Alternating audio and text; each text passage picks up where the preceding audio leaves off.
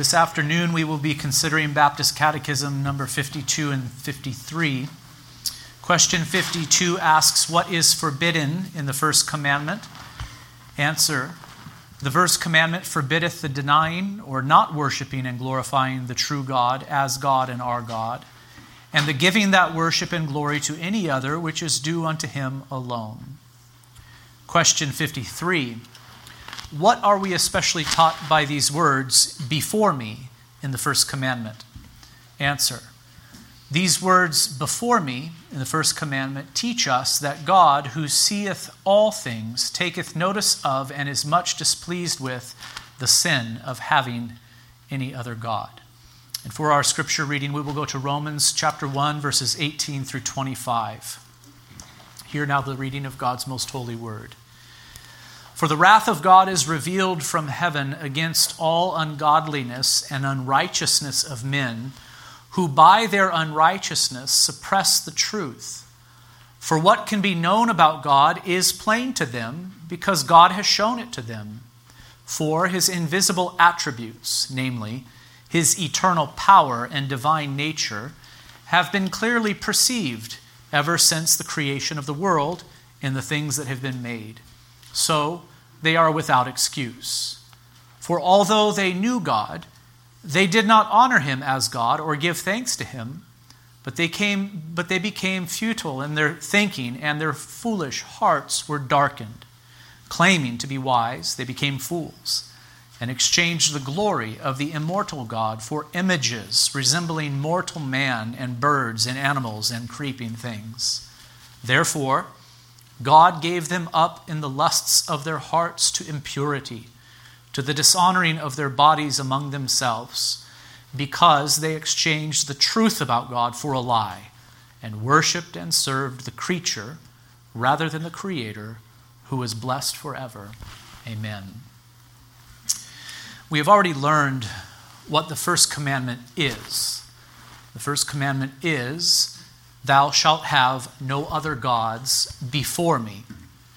And we have learned what the first commandment requires. It requires us to know and acknowledge God to be the only true God and our God, and to worship and glorify Him accordingly. And now we ask, what does it forbid? We have learned what it is, what it requires, and now we ask, what does the first commandment forbid? What does the first commandment command us not to do? And I do love how our catechism handles each of the Ten Commandments with care. First, we are taught what each commandment is, and then with each one, we ask, what does it require? And finally, what does this commandment forbid? It's as if the authors of this catechism took each of the Ten Commandments, set them down on a table, and then walked around them to examine them from multiple vantage points. When you read our catechism, you get the impression that those who wrote it considered the Ten Commandments to be very important and worthy of careful consideration. Indeed, that is what they thought. After all, of the 114 questions in our catechism, 41 are devoted to teaching about the Ten Commandments. Uh, that is, questions 46 through 86. That's almost 40% of our catechism being devoted to questions about the Ten Commandments. Our catechism teaches us about uh, Scripture, about the world that God has made, about God and our place before Him as human beings. It teaches us about Christ. The gospel is contained there, but the catechism also teaches us about the Christian life, how it is that we are to live. Indeed, the Ten Commandments play a very vital part in the Christian faith, and that is reflected in our catechism. The moral law, brothers and sisters, is very important. By considering it, we come to see that we are sinners who need a Savior. In other words, the Spirit of God uses this law to convict us of sin and to drive us to faith in Christ Jesus through the preaching of the gospel. Furthermore, this law, the moral law, functions as a light to our feet as we walk in this world which is filled with darkness. It is this law, the moral law, that is written on the hearts of God's people by the Spirit, and it is this law, written also in Holy Scripture, that shows us the path that we should take. Also, we can say that God uses this law, the moral law or natural law, to restrain evil in the world generally. Though there is much evil in the world, Men and women are not as evil as they could be, for God is, in fact, restraining evil now. He restrains evil in many ways, and one way that He does it is this He has left a sense of this moral law within the hearts of even the unregenerate who continue to be image bearers of God even after the fall. You may go to Genesis 9 6, and you may go to Romans uh, 2 1, and even the passage that we just read a moment ago testifies to this. Even the unregenerate have this sense of God, they have this sense of God's law left within them. It's one of the ways that God restrains evil in this world, even to the present day. So the moral law is very, very important. It functions in these three ways it shows us our sin and drives us to Christ makes us aware of our need for a Savior. It functions as a light to our feet. It shows us which way we should go in Christ Jesus. It helps us to see what is pleasing to the Lord. And also, it is used to restrain evil within the world. So, the moral law has these three uses.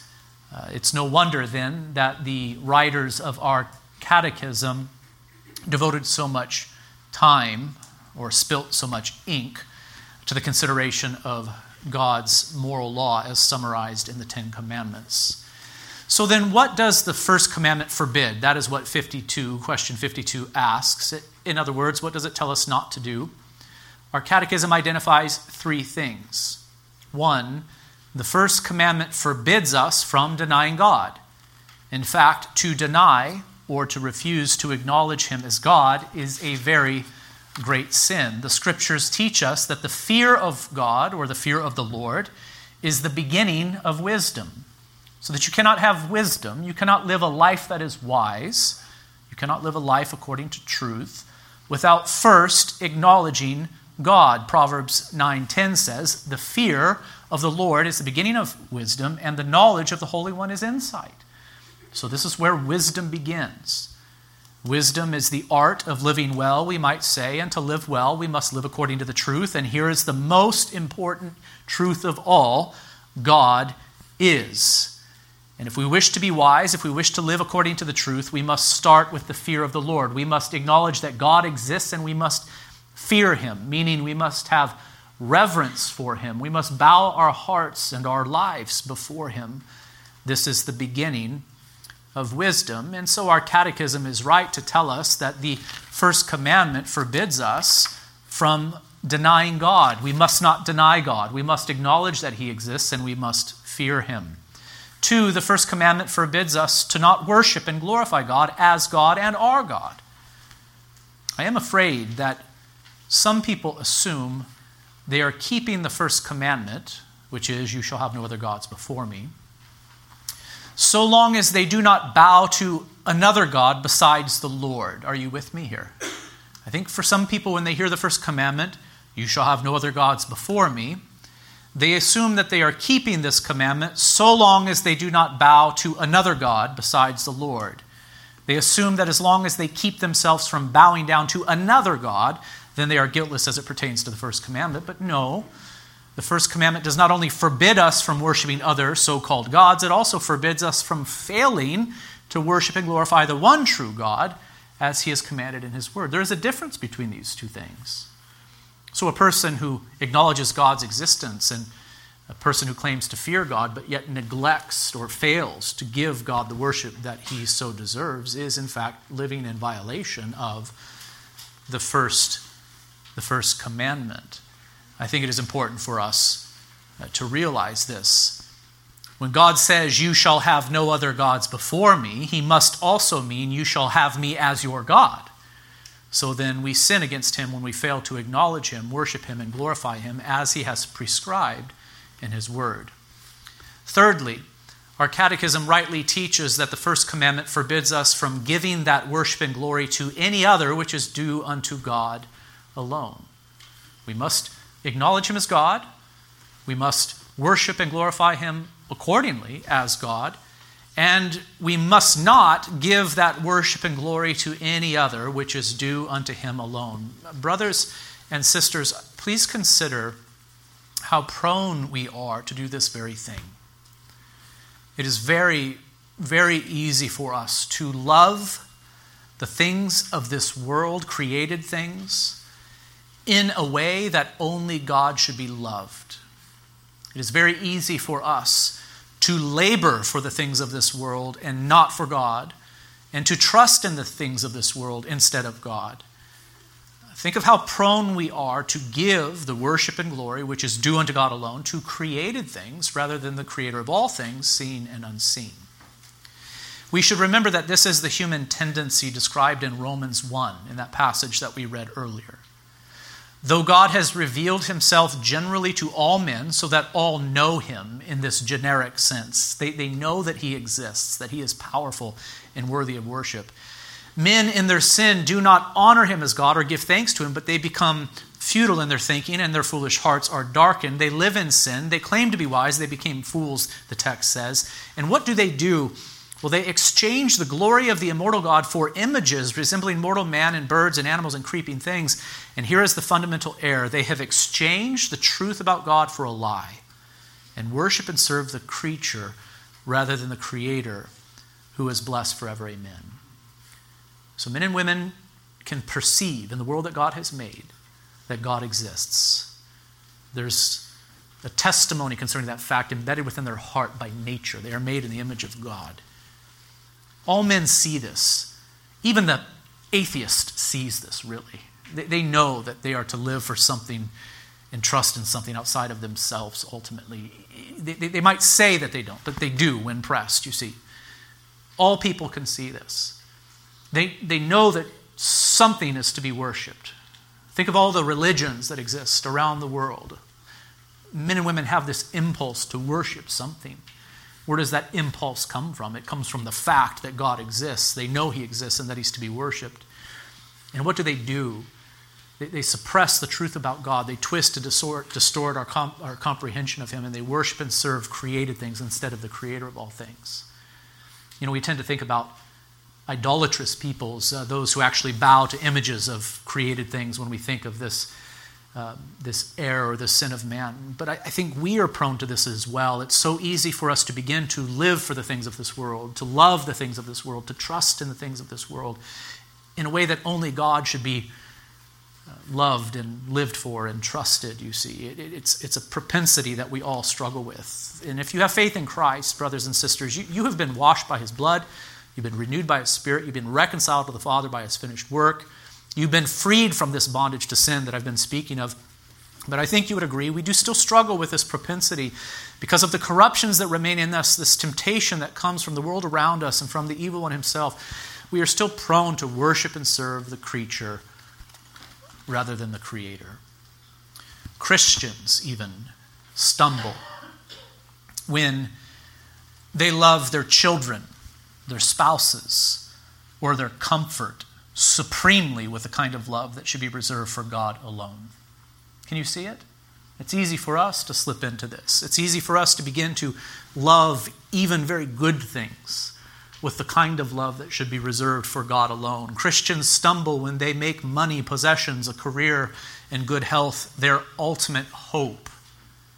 Christians stumble when they place trust not in God supremely, but in things like government and family and investments and their own plans for the future. This idolatry thing is a tricky thing, isn't it? It's easy for our hearts to grow attached to the things of this world in a way that they should only be attached to the God who created all things, seen and unseen. I set these examples of misplaced faith, hope, and love before you, and I hope that you could see how easy it is for us to go astray.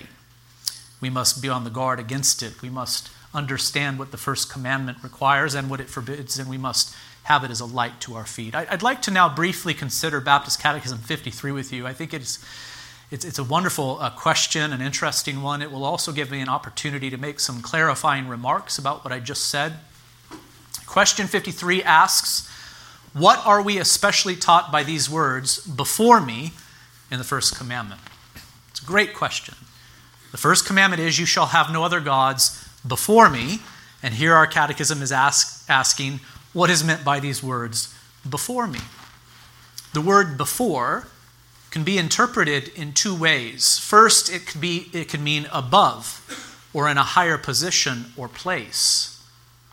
If I say that Sally, I don't know why I chose that name, but if I say that Sally finished the race before Jimmy, I mean that Sally finished in a higher place than Jimmy, maybe in first place. And if that were the meaning of the word before, then the ten command then the first commandment would have this sense. You shall not have any gods above me or in a higher position than me.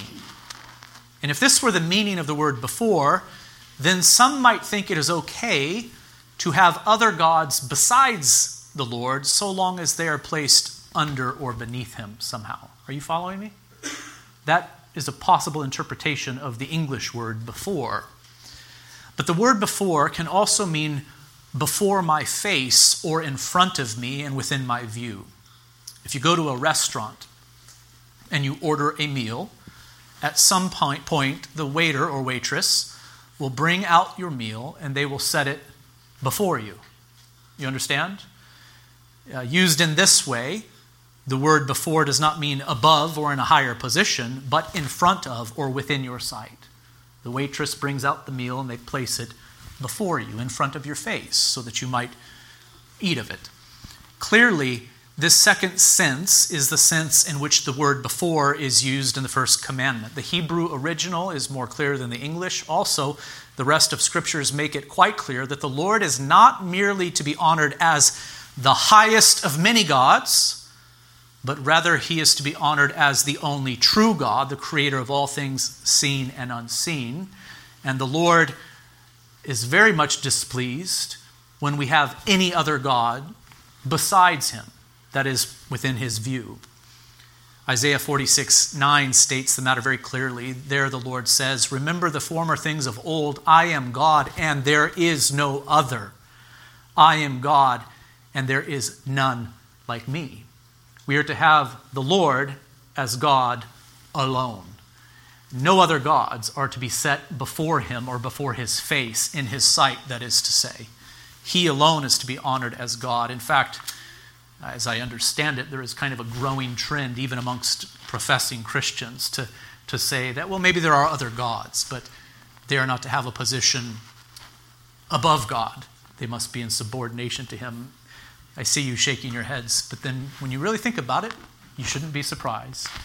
Uh, our catechism is right to answer the question, What are we especially taught by these words before me in the first commandment? In this way, these words before me in the first commandment teach us that God, who seeth all things, take notice of, taketh notice of, and is much displeased with the sin of having any other God. So if we put other gods before God, that means he sees it. It's not just that they're put in a higher place than him, but he sees it. When we, are, when we, when we slip into idolatry, he sees it. It's before his face, it's before his eyes, and he's very much displeased with it. Deuteronomy 30, 17 through 18, Psalm 44, 20 through 21, and Psalm 90, verse 8 are listed as proof texts in our catechism, and they clarify that this is the sense of the word before in the first commandment. Now, for that word of clarification that I made mention of earlier. The first commandment forbids us from having any other gods except the one true God, the Lord, the maker of heaven and earth. We are to love him alone as God. We are to worship and serve him alone as God.